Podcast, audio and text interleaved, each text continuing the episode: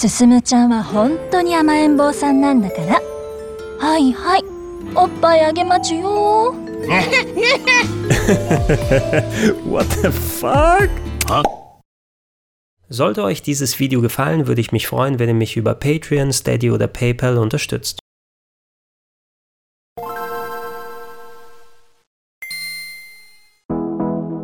Schönen guten Tag und herzlich willkommen auf rpgheaven.de zu Gregor testet Yakuza Like a Dragon.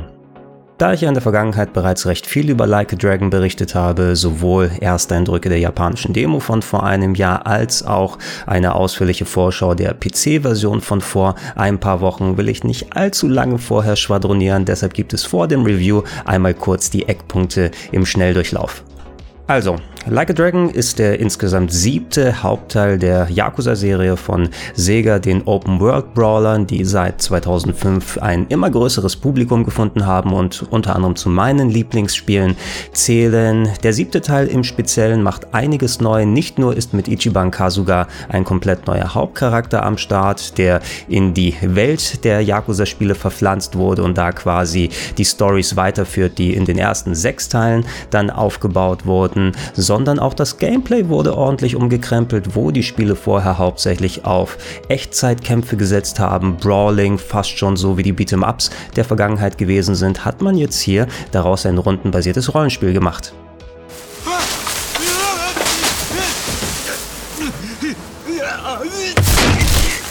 Lasst uns dann auch gleich die wichtigste Frage direkt beantworten. Kann so ein Wechsel überhaupt funktionieren, so ein signifikantes Eingreifen in die grundsätzliche Mechanik eines Spieles? Und nach knapp 50 Stunden, wo ich sehr viel von der Hauptstory als auch jede Menge Nebenquests und andere Aktivitäten gemacht habe, kann ich sagen, durchaus, aber mit gewissen Vorbehalten.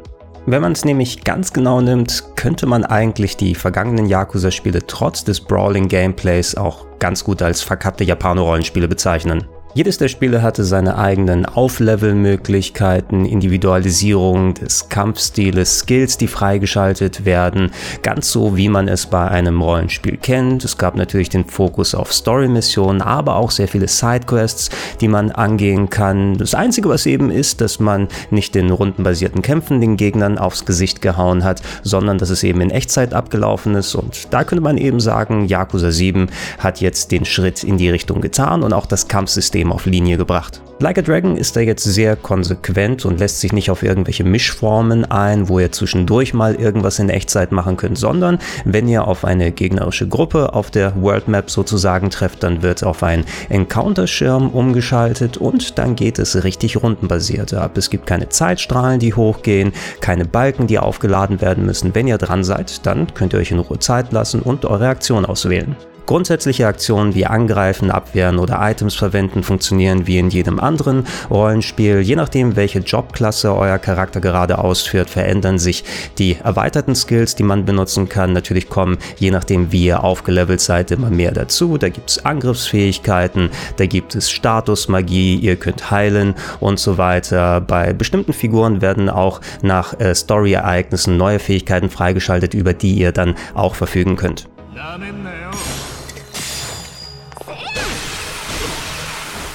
Das Jobsystem hier kann man sich ähnlich zu Dragon Quest und Final Fantasy vorstellen, natürlich aber mit Äquivalenten zu Jobs im echten Leben. Hier ist das lustigerweise über ein Arbeitsamt verpackt. Äh, die Jobs selber sind getrennt zwischen Männern und Frauen, haben dann unterschiedliche Items, die equipped werden können und ganz eigene Skillwege, die damit freigeschaltet werden. Ein paar der Skills können nur verwendet werden, wenn ihr diesen Job weiterhin ausführt. Einige Sachen sind permanent, je nachdem wie man sich auflevelt, mehr im Statusbereich. Worauf man hauptsächlich achten sollte, ist, dass man eine recht ausgewogene Party zusammenstellt und dann im Notfall beispielsweise nicht ohne Heiler dasteht und dann schauen muss, ob man auch genügend Health Items mitgenommen hat. Eine meiner größten Sorgen war es, dass wenn man vom Brawling-Gameplay auf das rundenbasierte Kampfsystem wechselt, dass da viel an Dynamik und Geschwindigkeit verloren geht, vor allem bei einem Spiel, wo man es mit sehr vielen kleinen Encountern zu tun hat und da kann ich zumindest ein bisschen Entwarnung geben, denn von den Ladezeiten her geht es recht schnell in die Kämpfe rein. Wenn man weiß, wo sich was auf dem Überkreuzmenü befindet, kann man auch seine Aktionen rechtsfix auswählen und äh, die meisten Encounter sind dann auch schon vorbei, bevor sie anfangen zu nerven.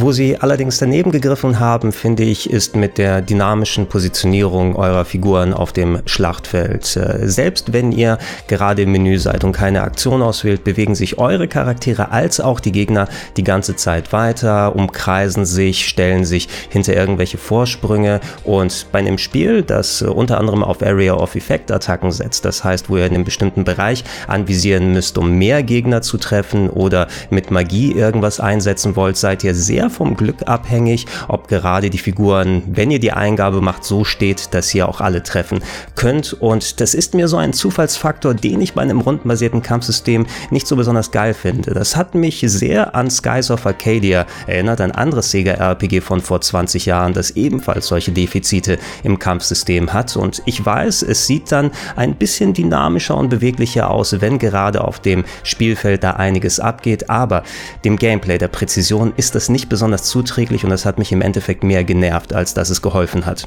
Auch das Jobsystem kann noch einiges an Schliff vertragen. Wie gesagt, grundsätzlich finde ich die Idee, dass man verschiedene echte Arbeiten ausführen kann und sich dann die Items verändern, die Skills, das ist eigentlich eine coole Sache. Allerdings das einzelne Aufleveln in den Jobs dauert relativ lange. Und äh, wenn ihr mal einen der Jobs wechseln wollt, dann fangt ihr wieder auf Level 1 an und habt dann gegebenenfalls in einem späteren Teil des Spieles einfach zu schwache Attacken. Es gibt nicht genug äh, Hitpoint- und Statusverstärkung, sodass ihr mehr Schaden erlangt und weniger Schaden austeilt. Und ich hatte nicht wirklich Bock dann im späteren Verlauf einfach den Job zu wechseln, weil dann hatte ich meine Skills, dann wusste ich, welche Attacken ich anwenden kann. Und wenn die auf einmal weg sind, dann hätte ich vielleicht einige Stunden extra grinden müssen.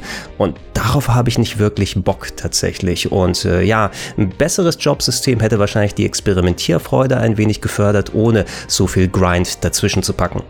Einen etwas faden Beigeschmack hatte auch die Auswahl der Jobs. Wie gesagt, zwischen Männern und Frauen kann man ja verschiedene Arbeiten auswählen. Und während die Männer solche Jobs annehmen können wie Koch, Bauarbeiter oder Schutzbeamter, dürfen die Frauen nur solche Jobs machen wie Hostesse oder Dominatrix. Und bei einem Spiel, was versucht über die Story vielschichtige Charaktere zu zeichnen, zwar ist natürlich immer ein parodistischer Ansatz irgendwo mit dabei. Und gerade in den Side Stories geht es teilweise richtig absurd ab, aber ja, hast du gerade eine Cutscene gesehen, wo ihr ein ernsthaftes Gespräch innerhalb der Party geführt habt und im nächsten Moment ist im Kampfsystem diese Figur im knapp bekleideten Leder-Outfit dabei und peitscht Gegner aus, dann ist das eine Dissonanz, die nicht unbedingt sein muss.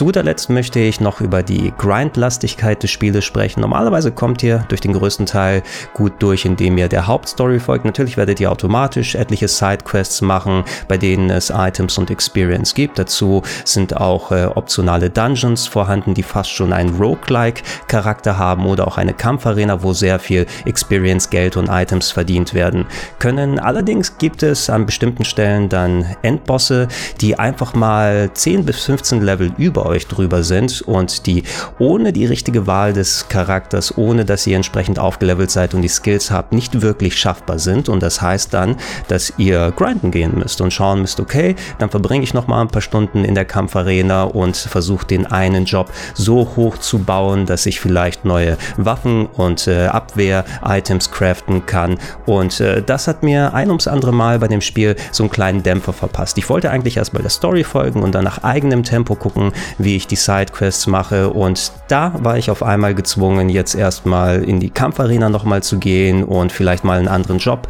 auszuprobieren, weil gewisse Gegner nur auf bestimmte Skills dann angesprungen sind. Äh, zum Glück kann man, wenn ihr mal eine größere Party habt, auch Leute direkt im Kampf dann einwechseln und dann schauen, ob deren Waffe vielleicht hilft. Aber das wird dann letzten Endes zu so einem kleinen Ratespiel, um zu gucken, hey, welche Figur kann ich benutzen, um da Schaden zu machen, um mehr Knockdowns zu verursachen machen, umso mehr Angriffsmöglichkeiten zu haben. Und das hätte meines Erachtens eben auch nicht sein müssen, wenn ich gerade voll mittendrin in der Story bin und dann einfach so ein Stolperstein kommt. Und das Spiel ist eh schon umfangreich genug, dass es das eigentlich nicht gebraucht hätte. Ich weiß, das klingt jetzt nach relativ viel Kritik, aber mir war es nochmal wichtig, diese Punkte im Detail nochmal auszuführen, weil es eben Sachen sind, die mir aufgefallen sind und die potenzielle Ansätze bieten bei einer Fortsetzung, wenn sie denn wieder auf ein rundenbasiertes Kampfsystem geht, dann zu schleifen. Und wenn das Yakuza-Team zumindest eines in der Vergangenheit bewiesen hat, ist, dass sie nicht auf der Stelle stehen bleiben, sondern eben auch versuchen, an solchen Stellschrauben zu drehen und solche Nervigkeiten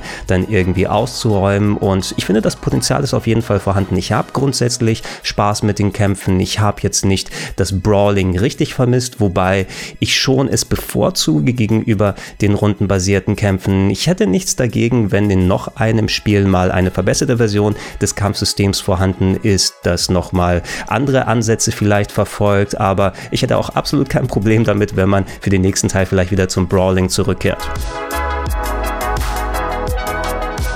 Sprechen wir dann nochmal über den Rest des Spieles, denn man kann es kaum glauben, abseits vom Kampfsystem gibt es tatsächlich noch viel mehr, was Yakuza Like a Dragon zu bieten hat. Das lässt sich aber grundsätzlich damit zusammenfassen. Es ist Yakuza. Oh,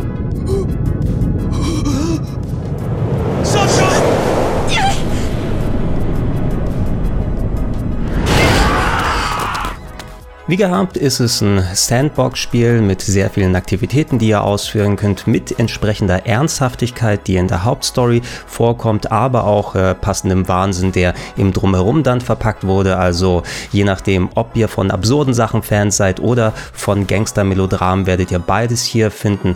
Ichiban Kasuga als Hauptcharakter ist relativ unterschiedlich gegenüber Kazuma Kiryu aus den Vorgängern und ich habe es an anderer Stelle häufiger gesagt, Kazuma Kiryu ist so ziemlich mein liebster Videospielcharakter aller Zeiten. Und Ichiban Kasuga ist so, ja, ich weiß nicht, so der, der liebevolle Trottel vielleicht, der aber auch ein Herz aus Gold hat und entsprechend, wenn es mal darum geht, auf die Fresse zu hauen, auch dann in Aktion treten kann. Und die eigentliche Story, die hat tatsächlich ganz coole Ansätze. Sie setzt an, wo Yakuza 6 aufgehört hat in den Jahren danach, aber bietet eben durch Ichiban eine neue Perspektive, der nicht so direkt drin ist in dem ganzen Yakuza-Melodram aus den vergangenen Zahlen sein. Man wird aber natürlich in die Yakuza-Welt mit reingezogen und wer die Vorgänger gespielt hat, der wird viele Ansätze finden, äh, rückkehrende Charaktere, die wieder dazu kommen, erfahren, wie es da ungefähr weitergegangen ist, aber eben jetzt über eine andere Schnittstelle, über Ichiban Kasuga und äh, gerade wenn man dann auf ältere Charaktere trifft und schaut, was mit denen passiert ist, das waren für mich so kleine Magic Moments und ich hatte auch kleine Glückstränchen dann im Augenwinkel, wenn ich dann mit denen zusammengekommen bin. Ähm, aber hey, Ichiban Ichiban Kasuga ist ein interessanter Charakter, bietet mal ein bisschen was anderes. Ich kann jetzt nicht sagen, ob er mir besser gefällt als Kazuma Kiryu, aber auch hier wie beim Kampfsystem, es sind Ansätze vorhanden, äh, mit denen der Charakter wachsen kann. Dadurch, dass man jetzt eine Party hat, hat man vor allem eben nicht nur den Fokus auf Ichiban, sondern wirklich eine Auswahl an 5, 6, 7, 8 verschiedenen Figuren, die entsprechend in den Fokus gesetzt werden, die eigene Charakterisierung bekommen. Und das ist ein Ansatz, der auch ganz gerne in der Zukunft verfolgt werden kann. Die eigentliche Story wieder schönes Gangster-Melodram, durchaus spannende Twists mit dabei und auch ein paar neue Figuren, die eingeführt werden. Und wer da die alten Yakuza-Spiele mag, der wird auch hier mit der Story viel Unterhaltung finden. Uh, miss, I don't want to insult you, but... What did you do to my hair? Zu den bekannten Sandbox-Gebieten in Tokio und Osaka aus den vergangenen Games gesellt sich jetzt ein komplett neues Gebiet mit Yokohama dazu, das bisher nicht so in den vergangenen Spielen vorhanden gewesen ist und tatsächlich sehr schön umgesetzt wurde. Es ist relativ groß, es sind viele verschiedene Sachen, die man da entdecken als auch machen kann. Es ist randvoll gefüllt mit äh, Nebenmissionen. Es gibt sehr viele alte und neue Minigames, die zurückkehren. Die spannendsten waren unter anderem das Dragon Kart Racing, was fast schon Mario Kart Charakter hat hatte, inklusive eigener Side Stories, die erlebt werden können. Ganz lustig fand ich auch das Rhythmus-Minigame im Kino, was man da anstellen kann und eine Handvoll anderer kleiner Sachen. Die Spielhallen hätten mir mehr neue Retro-Games gerne vertragen können, wobei es ziemlich cool ist, hier mal wieder sowas wie ein ausgewachsenes Virtual Fighter 5 spielen zu können, was im Endeffekt ein komplettes kostenloses Spiel ist, was hier in Yakuza 7 mit beigepackt wurde. Kurz noch ein paar Worte zu den verschiedenen Versionen, da Like a Dragon diesmal ja ein Multiplattform-Game sein wird. Es gibt eine Xbox One und PlayStation 4 Version. Es wird auf den Next-Gen-Konsolen herauskommen, als auch auf dem PC. Bei den Last-Gen-Versionen würde ich sagen, dass man ein vergleichbares Erlebnis wie beispielsweise bei Yakuza 6 oder Yakuza Kiwami 2 hat. Das ist ja die etwas neuere Dragon Engine, die nochmal ein bisschen aufwendigere Modelle und stete Designs bietet und die laufen auf diesen Konsolen im besten Fall mit 30 Frames pro Sekunde. Bei der japanischen PS4-Version, die ich getestet hatte, hatte ich das Gefühl, dass die Framerate ein bisschen stabiler als bei der Xbox One S ist, die gerade in aufwendigeren Gebieten durchaus ein bisschen zum Ruckeln dann neigt. Äh, ich muss sagen, wenn man mal andere Versionen ausprobiert hat, kann man es zwar auf den Last-Gen-Konsolen spielen, aber es ist nicht das ideale Erlebnis. Bei der PC-Version durfte ich ja wie gesagt vor einigen Wochen eine Vorabversion spielen und die war zumindest recht einwandfrei da, bis auf ein paar kleine technische Schwierigkeiten, die nochmal ausgemerzt werden. Aber je nachdem, welche Grafikkarte man hat, kann man natürlich die Auflösung hochdrehen. Es gibt schöne Anti-Aliasing-Optionen, es gibt Downsampling, was man einstellen kann. Und wenn der eigene PC gut genug motorisiert ist und man es auf der Plattform zocken möchte und nicht unbedingt auf Cross-Saves und andere Sachen angewiesen ist, auf dem PC sind die Yakuza Yakuza-Spiele eigentlich grundsätzlich immer sehr gut gelungen. Bei den Next-Gen-Versionen gibt es zu diesem Zeitpunkt leider noch ein paar Einschränkungen, was ich euch überhaupt darüber zeigen und sagen darf. Deshalb nur kurz. Man kann natürlich erwarten, dass bei Xbox Series X und Xbox Series S entsprechend durch die Power höhere Auflösungen und Framerates möglich sind als auf den älteren Konsolen. Wer das Spiel auf der PlayStation 5 spielen möchte, der muss sich leider noch ein paar Monate gedulden, denn Microsoft und Sega haben sich auf eine Exklusivität geeinigt, sodass auf der Next-Gen erstmal nur die Xbox-Plattform bedient werden und die ihr erst dann 2021 auf der PS5 starten könnt. Oh, und dann wäre noch zu erwähnen, dass Yakuza Like a Dragon wieder komplett lokalisiert wurde. Das bedeutet, ihr könnt frei zwischen japanischer und englischer Sprachausgabe wählen und sogar deutsche Texte dazuschalten, wenn es euch gefällt. Es verhält sich sehr ähnlich wie bei Judgment vom letzten Jahr. Das bedeutet, die deutschen Texte, die sind ziemlich gelungen. Man kann sie gerne auch verwenden. Allerdings orientieren sie sich an der japanischen Synchrospur und nicht an der englischen. Das heißt, wenn ihr mit englischer Sprache und deutschen Texten spielt, kann es ein paar Diskrepanzen geben zwischen dem, was was gesagt und gerade gezeigt wird. Das soll es erstmal gewesen sein zu Yakuza Like a Dragon. Wenn ihr noch Fragen habt, wie immer, schreibt sie unten in die Comments rein. Bleibt auch hier auf dem RPG Heaven drauf für mehr Next-Gen-Sachen in den kommenden Wochen über die Xbox Series X und S, über die PlayStation 5, etliche Games, die ich darauf bereits zocken konnte. Dann versuche ich zu gucken, ob ich dazu Videos oder zum Beispiel auch Podcasts machen kann, die dann auf plauschangriff.de landen oder direkt in den Gedankensprung-Feeds. Ansonsten würde ich mich aber auch weiterhin darüber freuen, wenn euch das gefällt, was ich hier mache über eine kleine monatliche Unterstützung, unter anderem auf patreon.com slash rpgheaven, auf steadyhq.com slash rpgheaven oder gerne auch direkt unter paypal.me slash Vielen Dank und tschüss.